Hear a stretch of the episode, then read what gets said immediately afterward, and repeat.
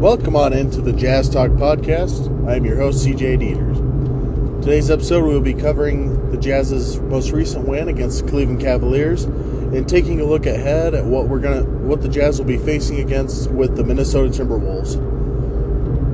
So, first off, the Jazz were able to pull off a win last night, uh, 109 to 108 to the to the Cavaliers. The game got a lot closer at the end than what it was throughout the whole game, and the Cavaliers were within inches of winning this game. Um, it was 109 to 108. There was, I think, about six or seven seconds left on the on the game clock. Cavaliers had the ball. Darius Garland goes up, shoots a three. That almost hits. And then while Rudy, Jarrett Allen, Evan Mobley, all those big guys in the near the basket are fighting for the rebound. The ball gets tipped up towards the basket, almost goes in again. And then on the second tip, the ball almost goes in. And finally, the clock ran out before the Cavaliers could get the ball to go in the hole. Um, but other than those last, you know, few seconds, it was a pretty good game for the Jazz. Um, they weren't the most amazing offensive team like they were against the Celtics. Um, a couple nights before that. But they, they were solid on the offensive end, and then on the defense, they struggled at times. Um, but again, they were able to get the job done. This is a you know this is a Jazz team that against a team like the Cavs, they should you know be beating them by you know eight ten points every time they play them. They're not a bad team. They're actually probably going to make it to the Eastern Conference playoffs this year. They're just not on that same level as the Jazz. But you know, at the end of the day, it you know it's another win. Um, you know, when you get to the end of the season, and they're counting up wins and losses. They don't count up how much you won by. Um, so big thing is getting the W.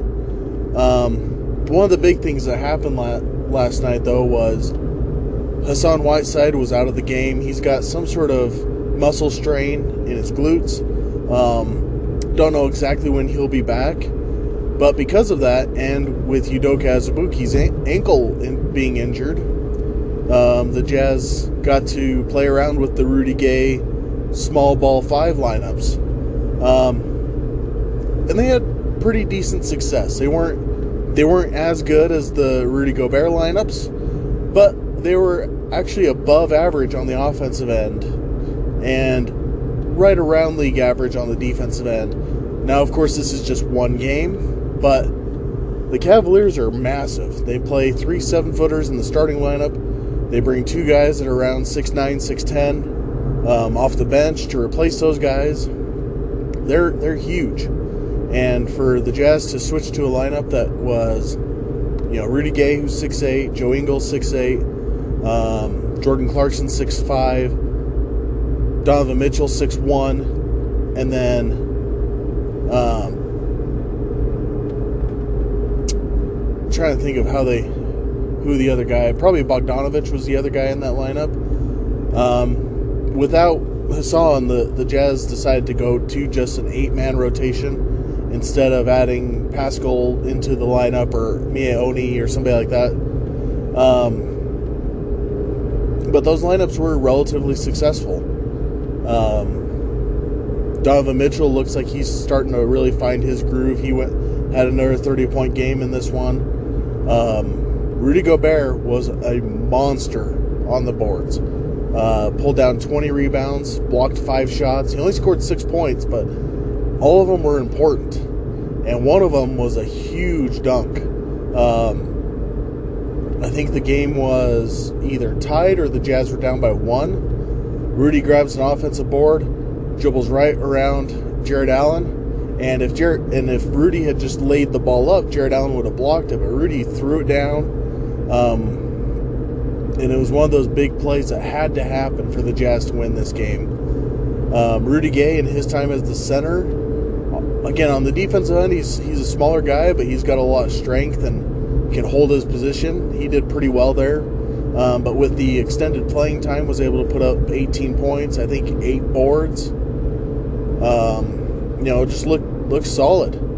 Um, and this is a lineup that the Jazz I think are going to go to a lot in the playoffs. Um, you know, having Hassan around for the regular season is huge. Um, just helps with the wear and tear on both both the Rudies, uh, Rudy Gay and Rudy Gobert. Um, but I think when you when they get into the playoffs and it's getting into crunch time and defenses are really clamping down, they're going to need the more offensive type guy in, in Rudy Gay to uh, to play more of the minutes in that situation. So it was kind of cool to see um, the Jazz get to play with that that small ball lineup quite a bit in this game. Um, not sure on the uh, status for Hassan Whiteside going into the next one. Um, last thing I got to say um, on this last game is this Cavaliers team they're they're on their way. Um, as long as they don't screw things up, I think they have a team that with a few more additions, a couple tweaks, in a year or two could be you know in the top four seeds of the Eastern Conference and you know battling their way in the playoffs. Um, they've got good young bigs. Darius Garland is looks like he's the real deal at the point guard position.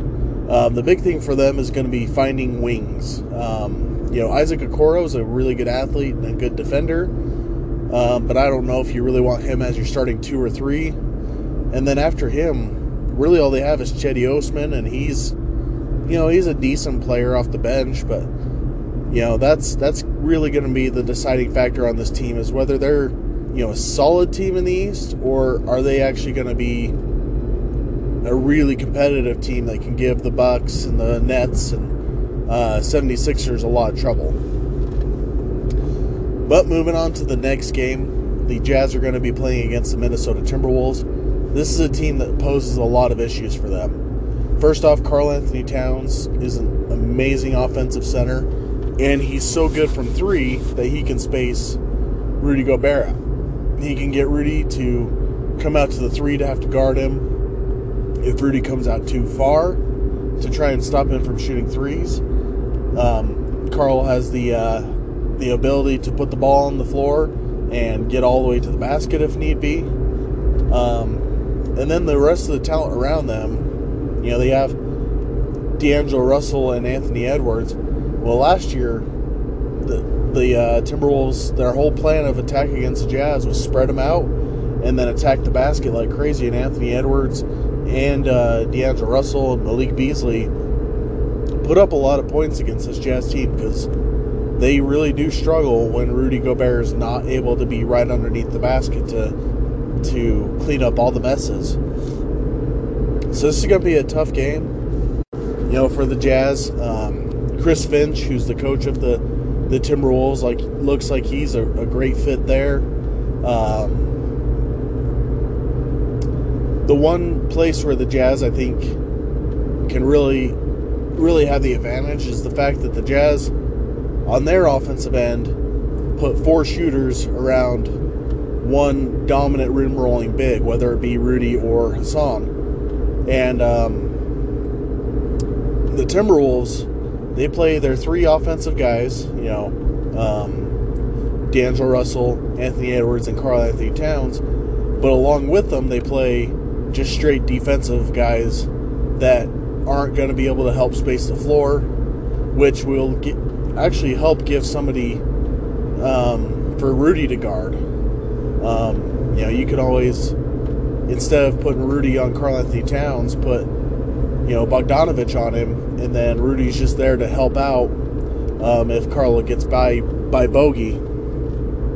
Um, you know, they'll play Jarred Vanderbilt Josh Okogie, Jaden Daniels, um, you know, as their as their wings, their forwards, and those guys really aren't very good shooters, and so it'll help the Jazz on the defensive end.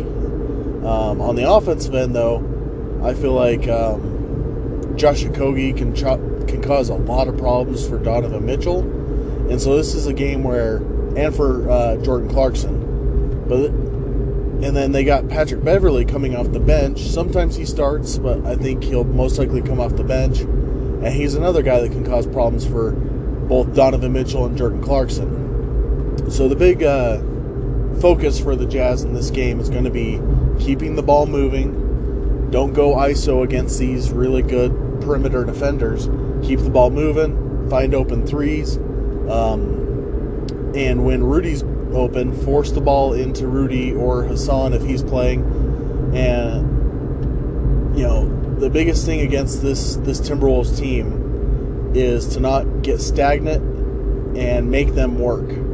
Because if you go ISO, they're they have some they have a few guys on the court that are such good defenders that you're not going to be able to to beat them, you know, on a on a possession by possession basis. Every now and then, yeah, you'll get past Beverley or Okogie, but for the most part, they got to keep the ball moving, move without the ball, and get themselves open shots that way.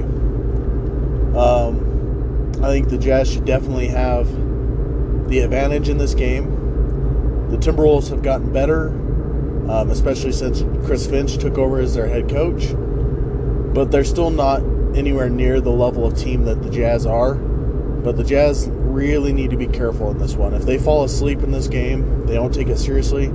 Anthony Edwards will put up 30, and Malik Beasley will come off the bench and put up another 20, and you know they'll they'll beat them up um, if the Jazz aren't ready to go. Um, but with that, I'm to go ahead and end this episode. Thank you all so much for listening. Um, hope you have a great day and go Jazz.